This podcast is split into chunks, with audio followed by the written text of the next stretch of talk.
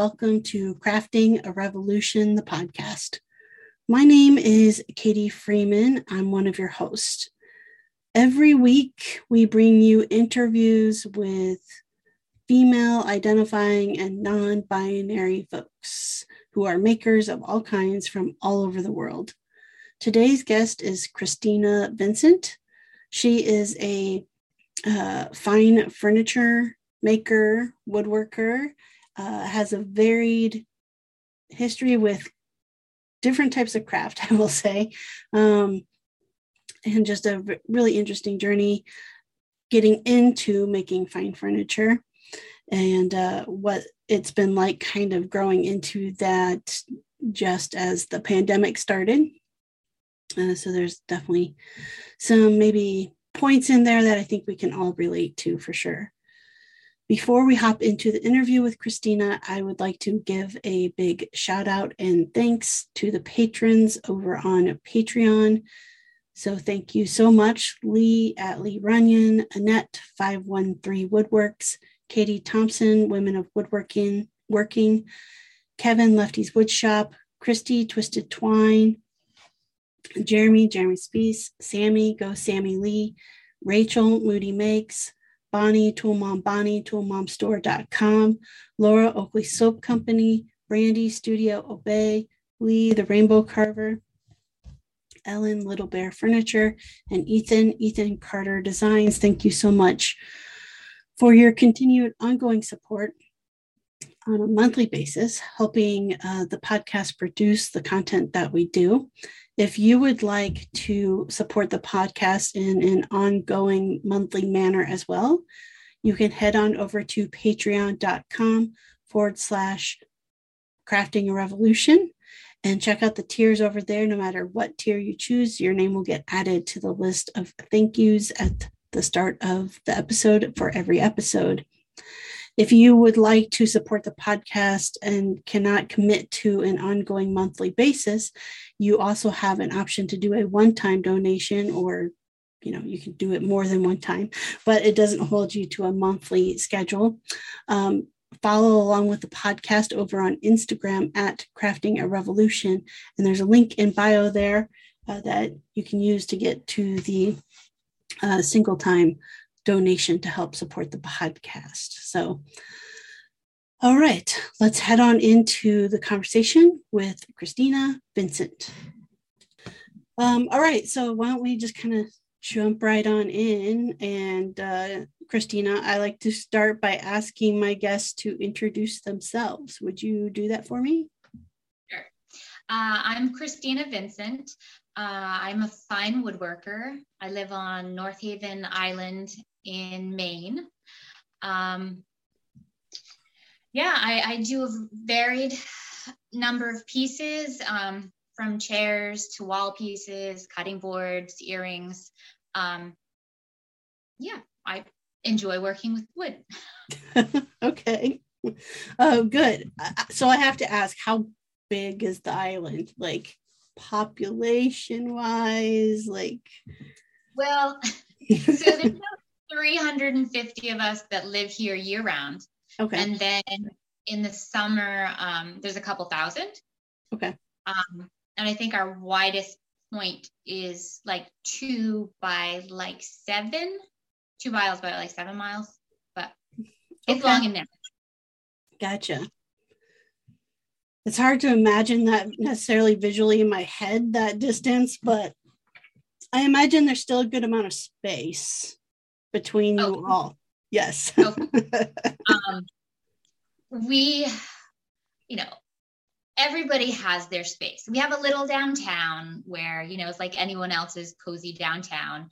Um, but we're 12 miles out to sea, only accessible by a ferry three times a day and um, plane, or if you have your own boat. Um, yeah, so it deters those faint of heart from wanting to live here.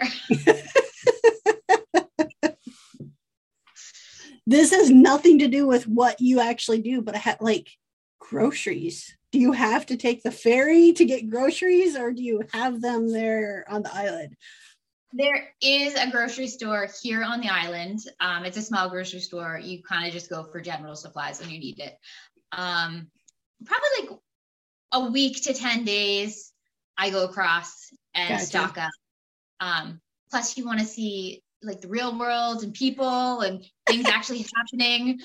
Um, the longest stint was the onset of COVID. And I think I didn't leave for six months and I was going stir crazy because I didn't see anybody. You know, right. like, you know, people would actually pick up groceries and like send them out to us. And right. and you're like, it felt like a mini apocalypse, really. Mm-hmm. But I can imagine. Yeah. I mean, right. I mean, I know that it felt somewhat like that at the start of COVID, just even for us. And we don't like, we live in town. Iowa is a pretty rural like state in general. There's not like a lot of like big metropolis areas. Um, but where we d- do live is where one of the three state universities uh, is, and it's like the biggest university. So in general, it's like you know it's decent sized at least when school is in session um maybe like i think it's something like 60,000 people without college students and then when college students come it's like double that so it's a, it's a, it's an okay size but even still it's like i even remember thinking we live so close to our neighbors yet i have not seen a single soul like for you know i think we it was similar like a six month stint like because we ordered out groceries like instacart and stuff like that and right. yeah it was we weren't going anywhere so even though i don't live in the middle of an island i felt very much like an apocalypse as well um so it makes where, me feel better knowing that other people are experiencing a little bit of that as well yes yes um okay so now that I have sidetracked us, I'll go back and say, I want to know kind of what is the story of Christina from like baby Christina, like where you were born to how you found yourself on an island making things from wood. Okay. Well, all right. Uh, I grew up in Minot. Uh, it's also in Maine. Okay. And uh, went to Edward Little. It's a bigger high school in um, Auburn. Big into sports, big into art, and I ended up going to University of Rhode Island to study um, fashion design and art. Um, I left there. Well, I graduated. Um, I graduated and wanted to get a job um, more like an outdoor apparel because I'm definitely more of an outdoors girl than high fashion. Mm-hmm. Um, that didn't seem to work out. I worked at an interior design company um, in Vermont. So I was kind of like, I did a little bit of a design work, worked with clients a little bit, but mostly I was like store operations. Mm-hmm. Um, it didn't pay the best. Uh, I had three other jobs, and I was like, this cannot be why I possibly went to college. Um, but I also loved backpacking. So I was in university. I um, did a study abroad in Australia and um, New Zealand. And I just kind of became addicted to backpacking. Um, so by the time I realized that I wasn't really getting anywhere in Vermont, um, I did, I booked a trip to um, Thailand and Fiji, and I just backpacked for a while, and it was great. And then um, my good friend growing up, now husband, um, was like, hey, come to an island. It's beautiful. And of course, this was summer, so it was mm-hmm. beautiful. Um, and he's like, you can make a bunch of money lobstering. So I was like, okay. I'll give it a whirl. I really didn't like lobstering. I really didn't. People love it. I didn't, but that's okay. Um, so I found myself here on an island. I really liked it. Again, nature. I just love being outdoors. And, you know, if you like the outdoors and peace and quiet, there you go.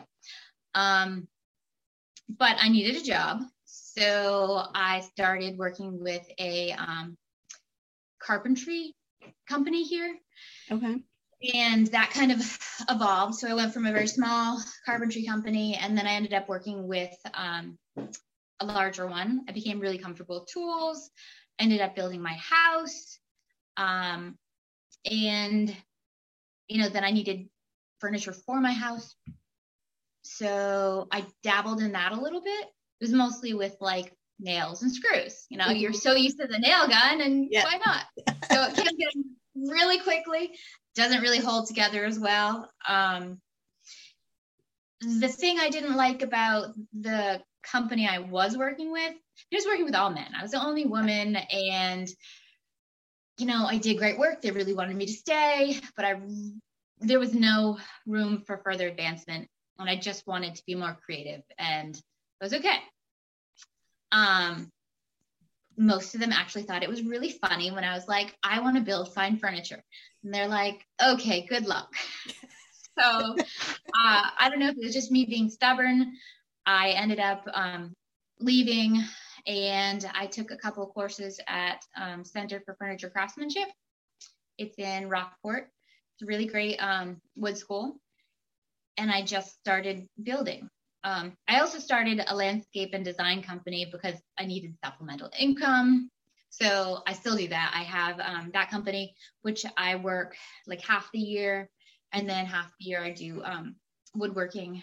I would like this to um, be more so. I mean, I love plants, love being outdoors. It's a lot of damn work. Yeah. Um, it is a lot of work. And I, you know, it's a different type of creating.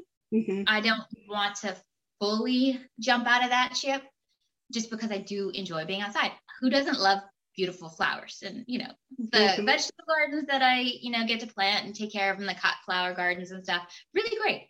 Um, some of the other things a little too much.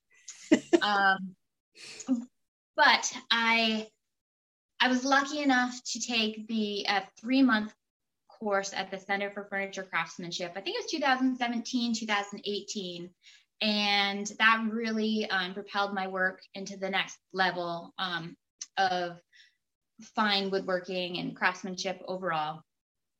Um, and I started applying to events like Philadelphia Museum of Art and the Smithsonian and just like bigger events and just kind of like seeing what happened. Um, yes, I got in, but I also got in in 2019, right before COVID. Mm-hmm. And that was just like, okay. I mean, they've done such a great job of putting things online and still hosting the shows. Um, and I'm hoping that this year more events, you know, have seemed to started to um, continue once again. Mm-hmm. Um, just because it's a whole different animal. When people get to, you know, furniture, the furniture that I'm building is a little higher price point. It's defined furniture it's more of a um, has to be your style it yeah. has to be an investment piece. A lot of people want something custom but they want to know what your work is like. Um, and you know you can't really do that without seeing it. And you also want to meet the person. Um, so i've been grateful and really lucky to have a community um, the summer community and some of even the um, local community has been great. Um, this winter i'm i have I'm filled with orders. So it's good. I'm completely, um, I'm happy and content and filled until I have to go back out and landscape. Um, and, you know, that, that's been wonderful because I've still got to be, I've still been able to create um, and do the things that I love. Um, last winter was a little scary um, just because I, I feel like there was this weird lull for a little while. Um, but I still I was able to do other things like create um, create a collection of pieces that I was able to show, mm-hmm. which in turn um, I got the work for this winter. So it's kind of like ebb and flow, ebb and flow, yeah. and that's it. Yeah. So that's my story. Um, right now, I have a small studio space. I do have a lot of great tools. I do love tools. Um, so I'm lucky to I usually buy myself a tool every year, like an investment tool. Mm-hmm. Um, so that's been growing. That's really great. The next really big thing is I'd like to have a proper workshop, like really have my workshop with a finishing room and a storage room and you know my workspace and yes. that would be great.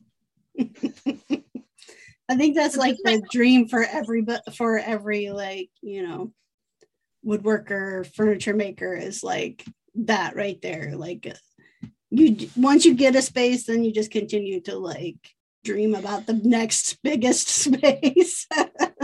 Um, and fill it up with more tools and more exactly. yeah exactly. Um awesome. Well first i i need to like ask because like you said you're like you're like the outdoors person the you know you love tools now and stuff. So i'm curious about the story behind fashion school and fashion design.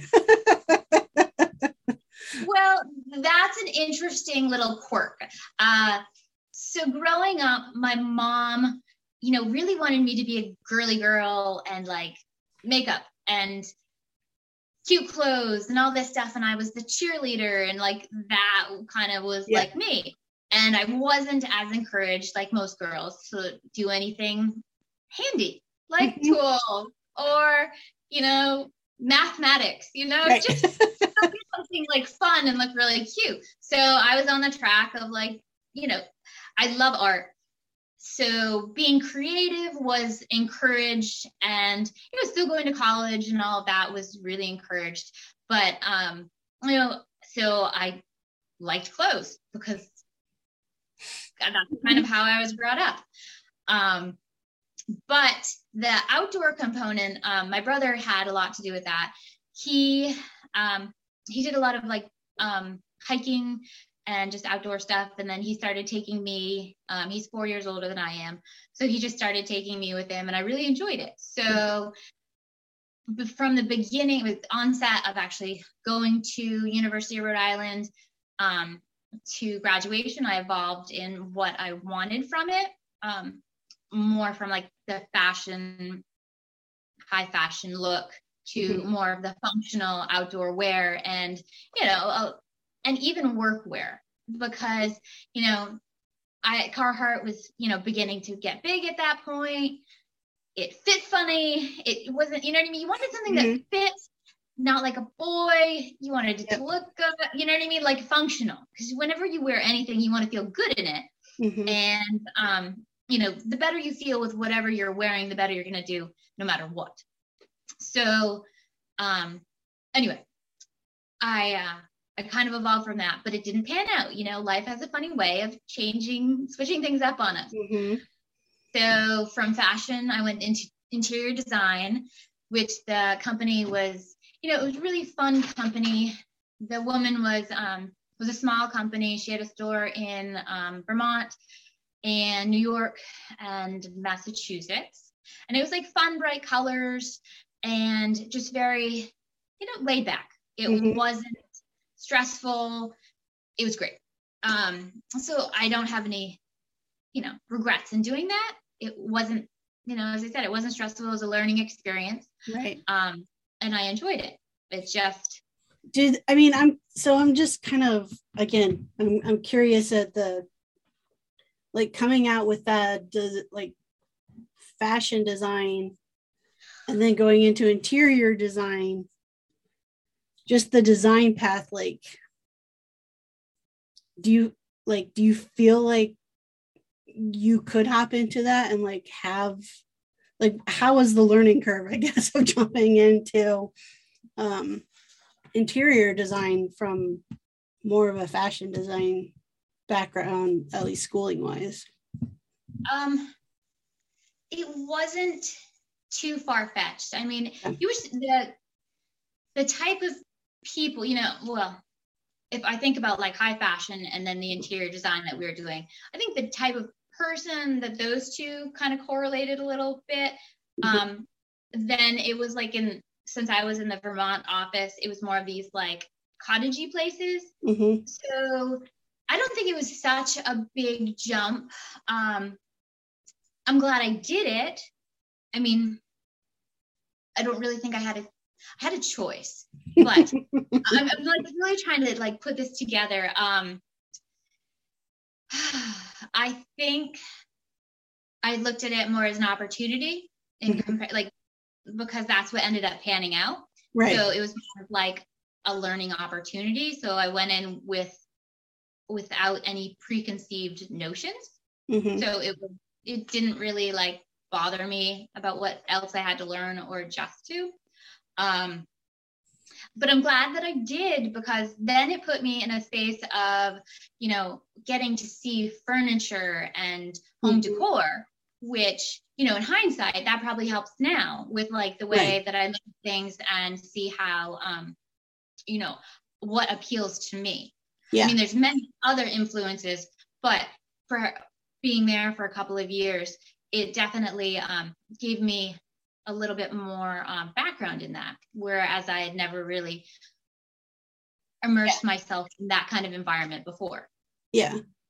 I mean, I could, I could definitely see that benefit. Like, I've not worked for, you know, an interior designer, but like I had some of my pieces um, like in the on the showroom floor of like an inter- a local interior designer.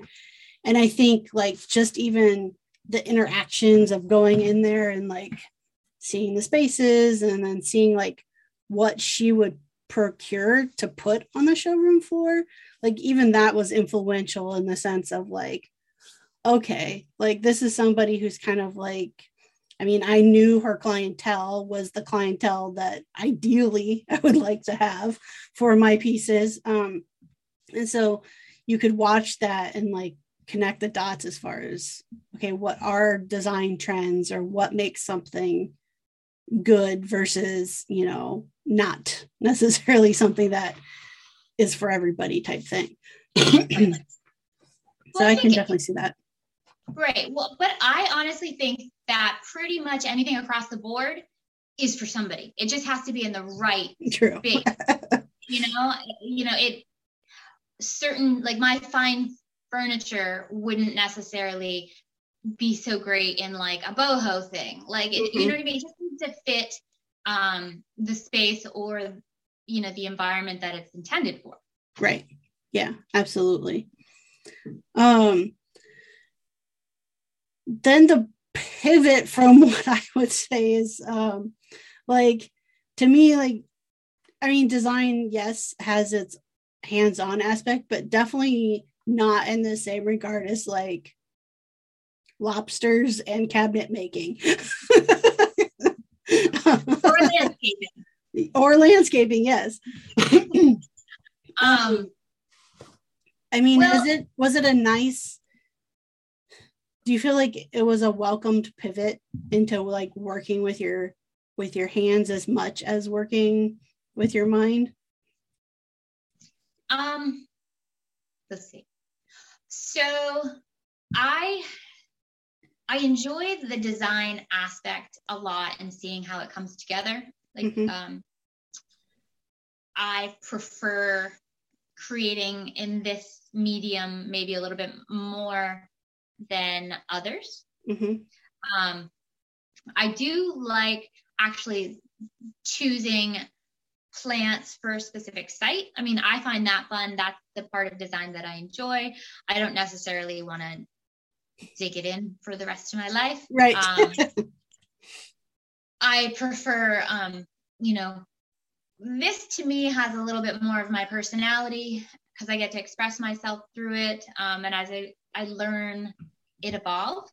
Um, there's, you know, I have an idea that I want to develop, and I'm really kind of excited about that. It's a little bit more color. Um, so hopefully we'll get into that. Well, yes. hopefully will evolve into that. Um, just kind of a, as like an offshoot. Mm-hmm. I still want to do fine woodworking um, and pieces and everything. Um, I find I really enjoy doing shows, going to galleries or events. Um, I'm really excited to be part of the Smithsonian um, this April.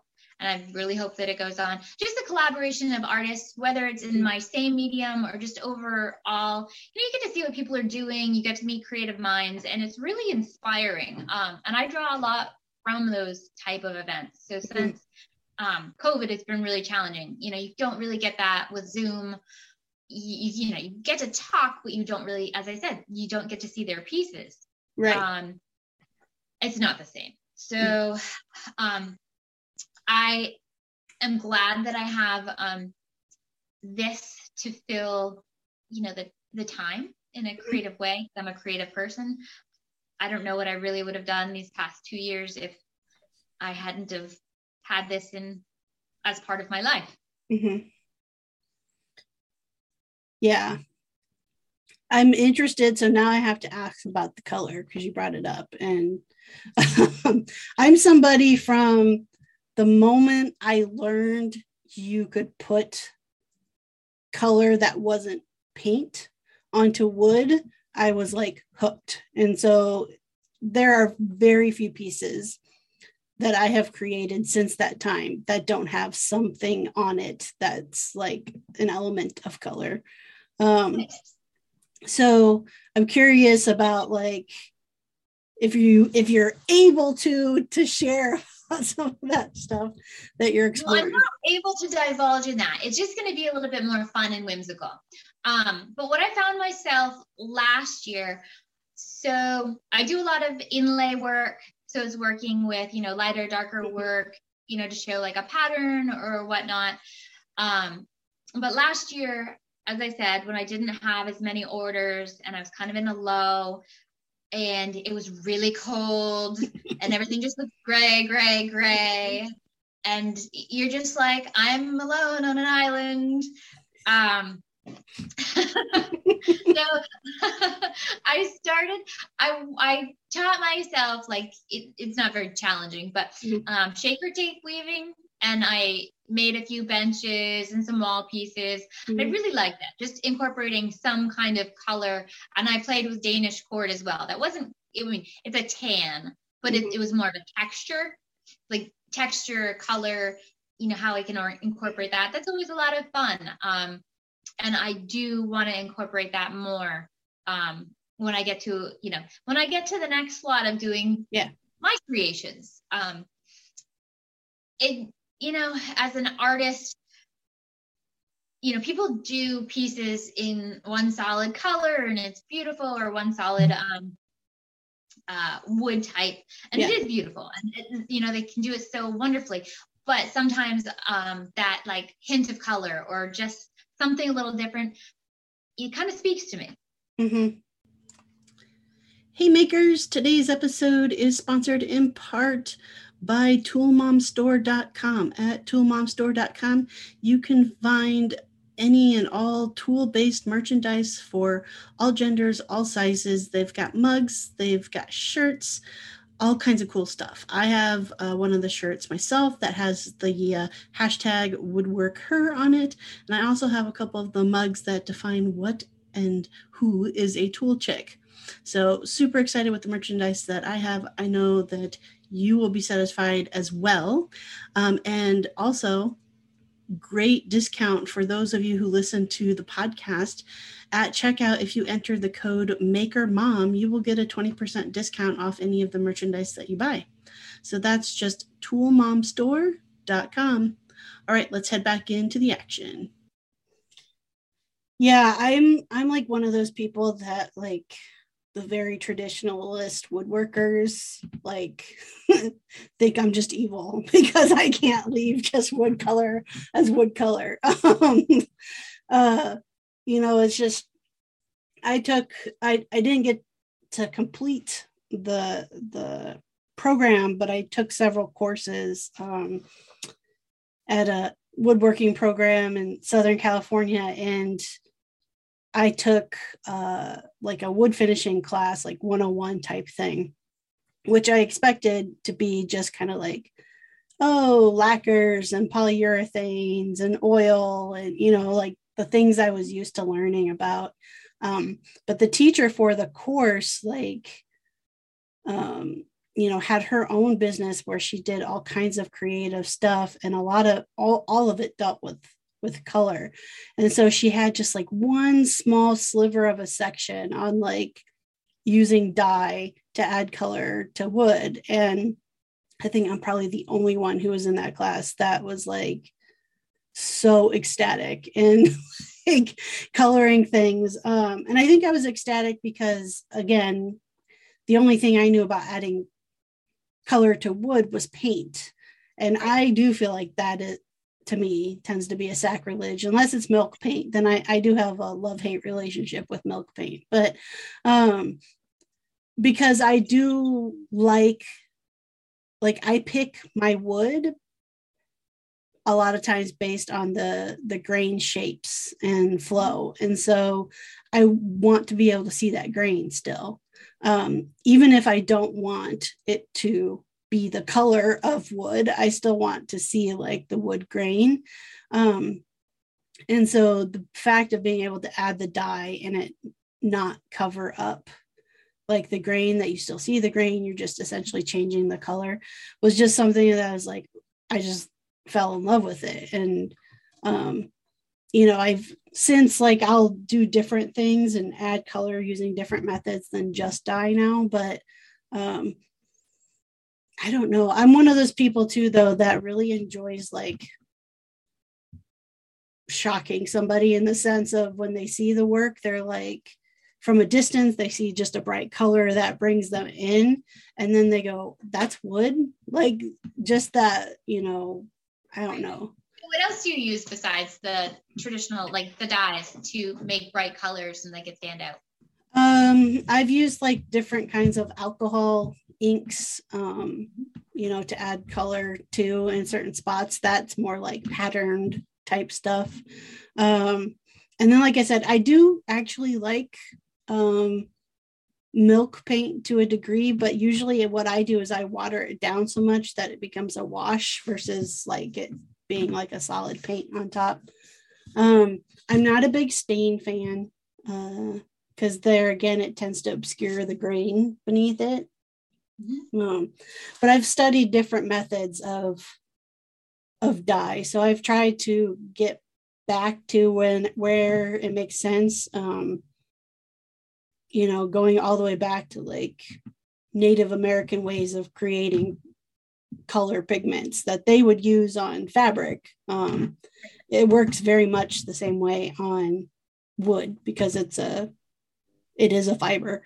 Um, and so, would you get into like plants and stuff like that? Like, you know, mm-hmm. like calendula and you know, just different. Yeah. Um, Using like different produce and stuff, you know, and boiling it down and extracting, yeah, the color from it and learning how to prepare the surface um, so that it will take and hold that color for a long time. I mean, the sun sun is still the enemy of any color on wood, but um, even natural wood as long as maybe it's an indoor piece, it would yes. last a lot longer. Yes, yes.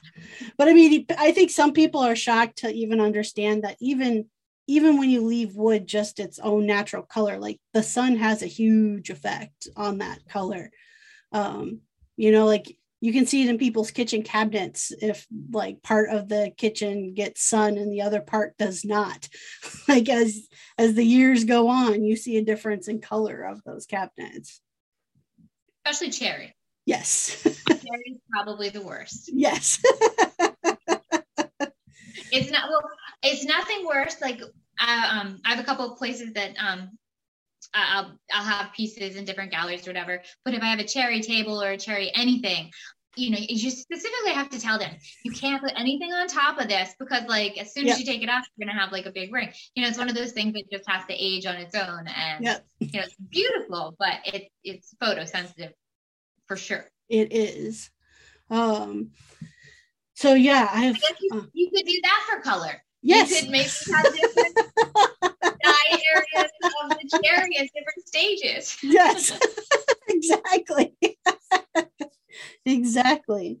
Um, do you like do you have the opportunity to source your lumber like from the island at all or do you have to like ship it all in um i usually go off island for a majority of the lumber that i work with um i prefer kiln dried um we don't have any kiln dried place here um there somebody does do a little bit of milling work, mm-hmm.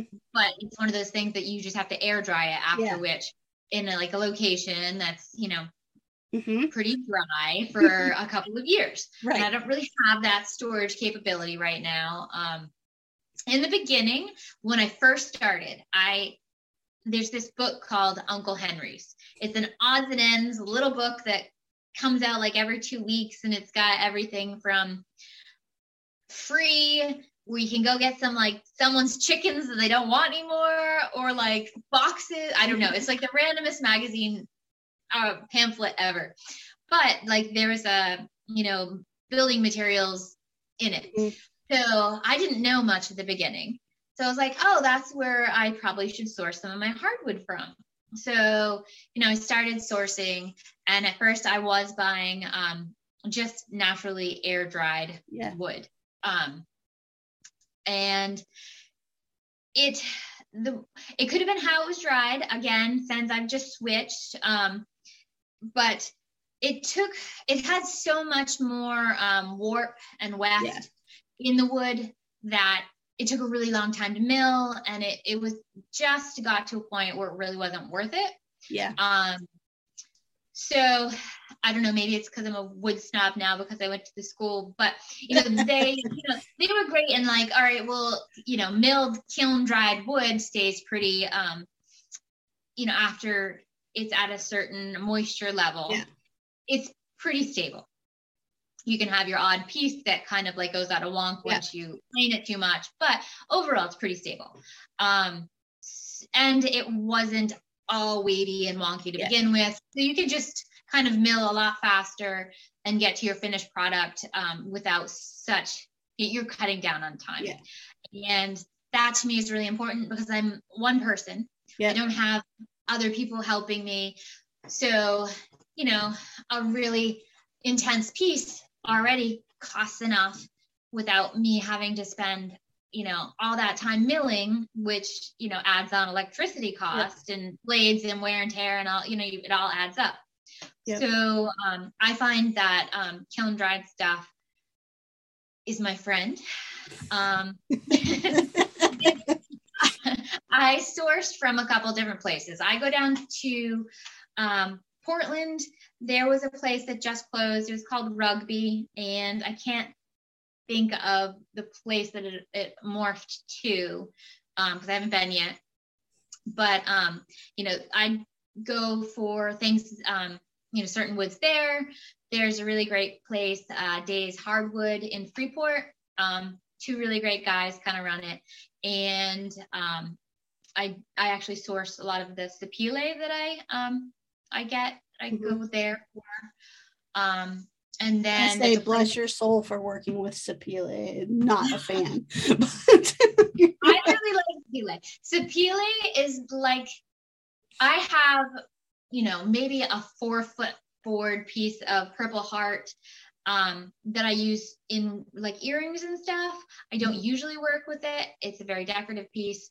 I usually work with my domestics um, aside from the sapele. I really like the warmth of it. Um, I have a mirror right here that I've been working with, but it's just a really warm color. And then I did um, the maple inlay with that that's what I usually um, one of my the piece that I really love is this bench I do. It's called Acadia. Um, I usually just keep that in the um, the sapele. It just I, I, like working with it. I I um, lo- I like the color of it. I'm not gonna like lie, but that is the one wood that I got kiln dried. That I don't know what tree it came from that no matter how many times I milled it to try to get to my dimension, I'd leave, come back the next day, and it was twisted every single time.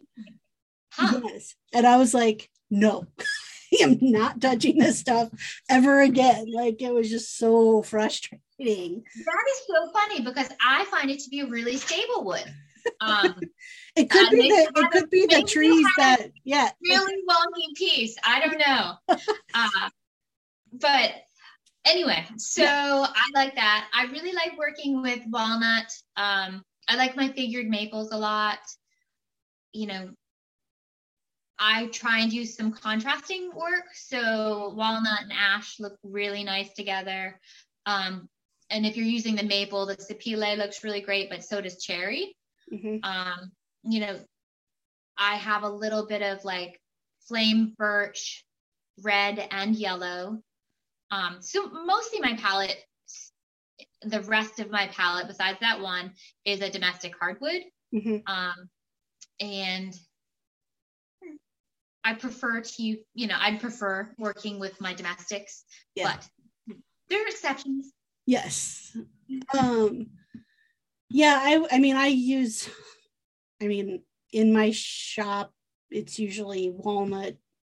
I don't have a ton of cherry, but it's usually walnut or maple. Um, and that's just, it's easy to source. I try to go with a local sawmills when I can, um, and trying to use lumber that's been like you know the tree was removed because it like was diseased or it was dying or whatever um fell down in a windstorm you know whatever whatever may be the case. Um so i try to do that. I totally get what you're saying with air dried versus kiln dried I usually go kiln dried if it's a matter of time and I need something very specific. Um, but I also grab a lot of just like, you know, freshly cut stuff that I'm going to stack and it's going to sit in my shop for a couple of years and dry. Um, looks like you have a very nice big shop. yes. well, I have a wall, my wall of wood, that is for sure. Um, but a lot of that, you know, it's just purchased through like Craigslist or Facebook Marketplace or whatever. And then I only have myself to blame if it warps, and that's because I didn't like stack and sticker it correctly. Um, it goes all crazy.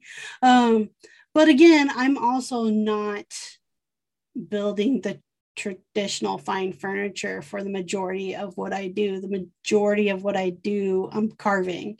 And so I usually only care that I can get one surface flat. That's all I care about. Um, and so it doesn't matter as much to me, but I can totally see like when I'm going to be making pieces that are more traditional, like, you know, I'm going to be making a, uh, some tables for my sisters and stuff like that. Like, it's like, oh, yeah, I have to like have lumber that, you know, I have to process. And so I'm just going to go to a place that that's like, that's a minimum of S2. If I can find some S3 stuff and it's nice and kiln dried, that's what I'm going to grab because it's going to save me time in the shop. Like, you know, yeah, I get it. For sure. um, I am interested in the the way you kind of stated it and so i want to maybe maybe it's just a clarification. Like when you talk about bringing some color in in like a future you know um series you kind of said it was different to you from fine furniture. So i'm curious like i know you are but i'm not divulging until we get there i'm sorry we'll we'll do another interview later. Okay. but I have to evolve the idea.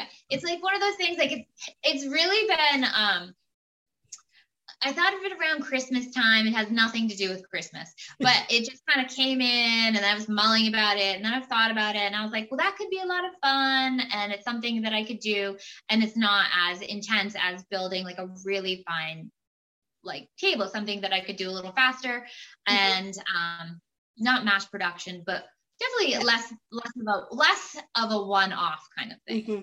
Gotcha. Um, but let's do an interview in the future that's more like colorful. I'll wear some bright colors to match. Okay. I got it. I got it. Um, when you're, are you the fine furniture maker? Like, are you using like no hardware? And you're, are you doing all um, uh, it's all traditional or contemporary um, joinery. Okay. So no fasteners, um, no screws, no nails, no no nothing. Mm-hmm. Um, I think if I had to to make a joint stronger, you know, if you had to use a particular yeah. um, like there are some metal dowels that can reinforce certain areas that might have a lot of pressure on them. Mm-hmm. I would think about it.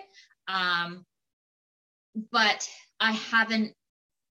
Um, the only piece, so at my website, there's a piece called um, Blue Heron. It was these bar stools, and they have a laminated curvature that supports the um, structure all the way through. Mm-hmm. I did have to use um, fasteners.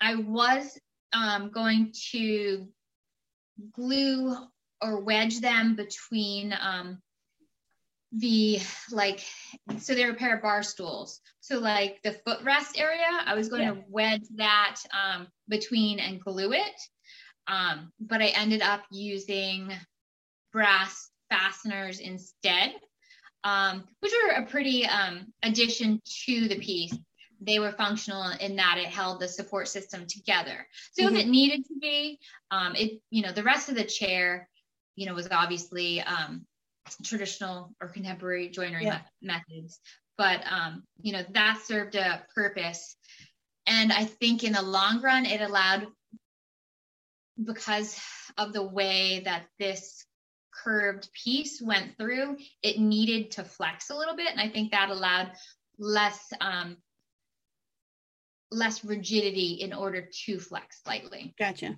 Gotcha. If the end if the means if it's a means to an end then then we'll go there. Gotcha. Gotcha. Um you briefly said something about you know when you worked um for the cabinet makers like being the only woman in that space. Um i'm just curious like there and then when you did go to the woodworking school like was it a similar space there? Were you the only or one of few um, women in that space as well? Um so specify. So it wasn't a cabinetry shop. It was we built houses. We okay. built full on houses everything from the um you know framing flooring roofing like build a house okay got it so that's so I was on a full construction crew. Okay. Um, and I was the only woman. Uh, you know, I was still expected to do everything that yeah. the guys were. Maybe I'd carry a few less two bys because whatever, but I still right. run the right. like framing gun. I still had to have a framing hammer to do all like I still had to do mm-hmm. everything. Um as far as the furniture school, I mean, there are far less women no matter what. Mm-hmm. Um, any class, I think, you know, I've, I've taken, as I said, that three month class. Um, I've taken two week classes and like a week long course. In the shorter classes, there tends to be a couple more women. Um, I was in the three months. That was the largest body of women they'd ever had in like a mm. three month program, and I think there was four of us. Um, and I think there was like 10 guys. So, you know, no matter what, there's a lot right. more guys um, at all times. Um, and, you know, I think that, you know, more women are learning. Mm-hmm. I think it's becoming a little bit more, ex- not, not acceptable. I hate to say that, but more encouraged maybe. Just, mm-hmm. you know, why not learn this? Um, I definitely, you know, growing up, I might have painted something you know, I might have taken a roller and yeah, a brush yeah. about it, but I, I don't feel like I ever fixed anything. Yeah. And that wasn't um that just wasn't in my wheelhouse. Mm-hmm. Um, the first time I ever picked up a corded drill, the guy's like, just be worried, yeah, like be really careful of the torque you could break your wrist and i was like oh great you know and then you know, so i get really paranoid and i'm holding right. this like with a death grip and you know eventually you know but it's just one of the things i guess it could have happened um but there was a learning curve and becoming comfortable with tools and i think by using all the construction tools like skill saw, these big like nail yeah. guns, like doing all of this and working with um table saws that were not like I have a um a SawStop. I have a SawStop right. which basically I don't know if people have seen it, but if you put a hot dog on there, it's supposed to blade's supposed to stop and you're gonna yep. keep your hand. Yep. did not have any of that. Like, nope. I've seen the saws at a construction site. It's like I wouldn't go near that with like no. so, you know, I had you know that experience, so I became really um comfortable, not overly comfortable, still cautious, yeah. but yeah. you know, you just were okay with working with that, which made going to a little bit more um, refined way of doing it that much easier. Yeah. Were you uncomfortable? I mean, were you nervous at all going into those all male spaces at first? Um, so being on an island, no. Only once did I have to be like, I think they're sexually harassing me do you think you could say something? And they were teasing more, but it, that's like yeah. that was like a one instance in like the like seven or eight years that I did right. it. Um, so being on an island, you really know each other, and um, I don't. That really didn't intimidate me. The tools intimidated me, and whether I could do the work, mm-hmm. and you know, but I went in, and they went in knowing that I didn't know. So mm-hmm. starting with a clean slate. Right. And, you know, they, I worked, as I said, for a couple different companies. Um, so them knowing that I didn't have the experience and, you know, just being, you know, available to teach me was huge. Mm-hmm. I was actually more nervous about, I drive by the furniture school and I always wanted to go there. And it took me probably like two years, not even kidding you, for the gumption to go inside that because I was like, what do I know? Like judging all, you know, judging myself nine ways to Sunday. Like, yeah, I don't have those skills. I don't have this. I, like, you know, I'm a carpenter. What do I know? So getting the courage to actually go in and meet the instructors and voice that I really did want to learn that and you know i in the end had absolutely nothing to be worried about it. It's like most things in life most people are like really you know especially at school mm-hmm. they want to teach you why else are they there? But um i didn't feel intimidated in in any of like even going to that because the first course i did was a beginner course. So i just felt like okay i'm a beginner. They're beginners too. No big deal. Mm-hmm. So good. Um now you're in a space where you're like like you said you're on an island by yourself working by yourself um in that space and you talked about missing kind of the like collaborative i guess or just like working near or around other artists and like seeing their work and stuff like that and getting back to in-person stuff do you think you would ever like either open up your own practice to uh, bring others in or um, you know work in conjunction with other artists nearby? Um i'd love to. So all right, the bringing other people in is challenging because um, not everybody really wants to be a woodworker. Right. I mean, I, am living on an island with 350 other people. Right. So then you factor out the older people and then the kids and then the people that are, you know, doing um, like they work at the school and then you factor out people that already have the other occupations and the carpenters and stuff. Yeah. And you're with a really small people that don't have really much interest in mm-hmm. what I'm doing. Um, I think, you know, going forward, the collaborative work, um, I think when things start opening up again, because before COVID, there were a couple opportunities that I was, um, you know, talking with other artists, and it's just bad timing all around. You yeah. know, I mean, so you really have to trust right now who you're working with, and you kind of have that repertoire. I mean, if you have a job, you've been working with other people who have that same respect mentality versus like bringing in someone new, like learning the ropes and everything. Yeah. Um, I think as this progresses and life opens up and just like slow steps, um, yes, I'm really excited to do more events, as I said, and those are going to start opening up. Um, I just, it's just a weird time that we are living in right now. Yes. um, Agreed. I definitely thought about um, working at a bigger company. There's a couple of bigger um, furniture companies, you know, in a reasonable distance or cabinetry shops. Mm-hmm. Um, haven't gotten so far as to, you know, that hasn't outweighed other things. Yeah. You know, you have to weigh the positive and the negatives. So I'm sure I'd learn a ton and it'd be a great experience, but it would be at the sacrifice of some other things that I maybe am not ready to do quite yet. Um, I do want to keep evolving and growing this business. And, you know, it's it's hard because you have to only like you really have to balance the amount of work that you take on because building something is it takes the time. It takes yes. the time.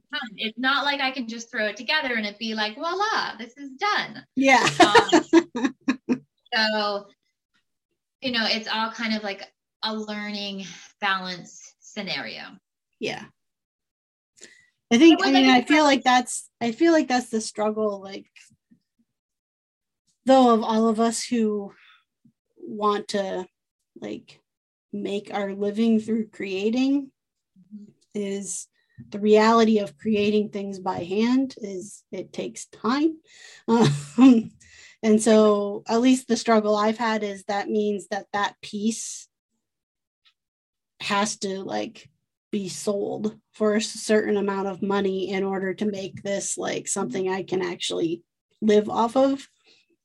Um, and just like how do you find that clientele who's willing to like you said buy an investment piece right? Like to to understand that what they're purchasing is not something that's meant to just be like thrown away five years down the line but it's meant to be passed on you know for generations is like that's how they're being built well okay for me uh, my summer community likes custom things. Mm-hmm. And, uh, you know, this goes along, that's a pro.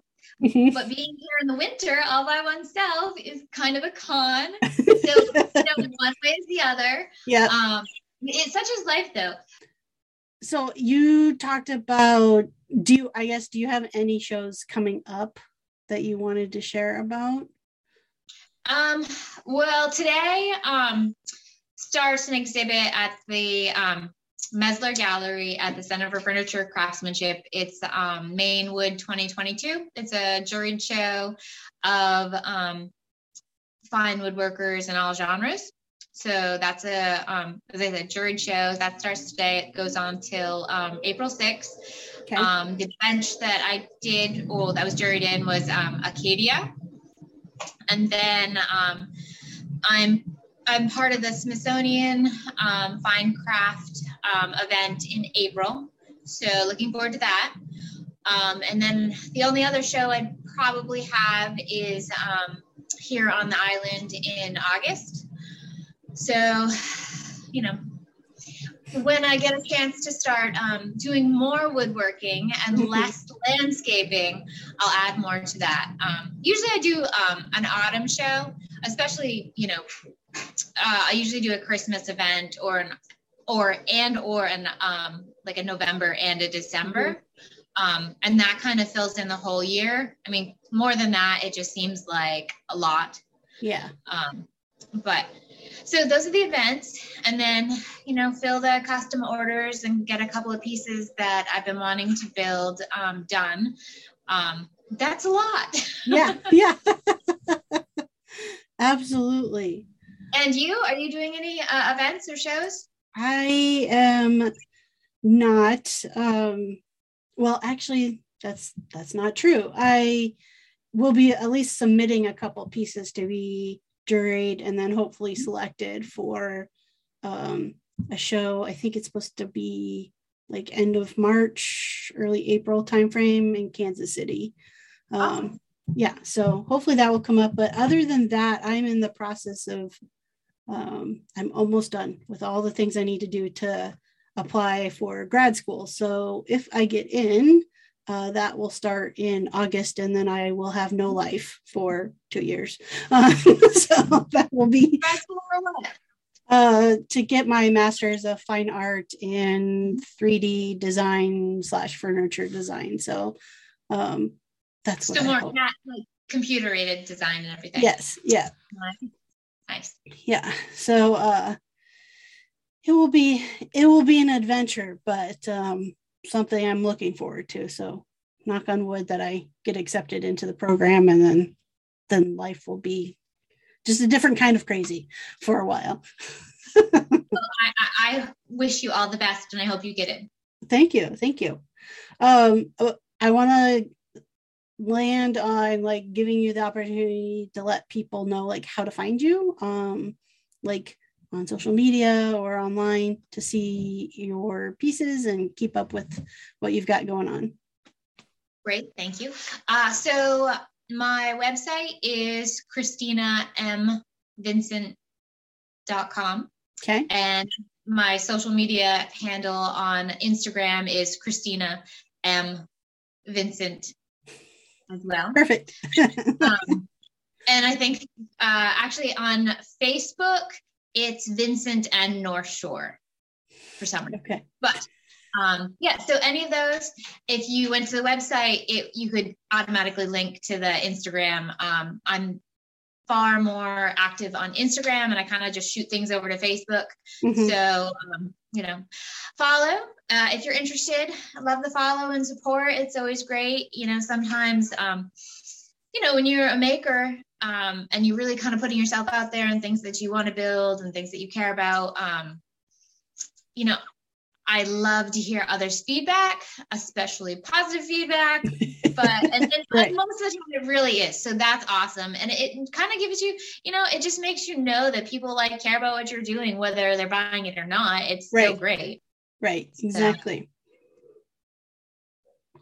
well thank you for chatting today and uh, sticking with me through the uh, technical difficulties. The technical difficulties, yes.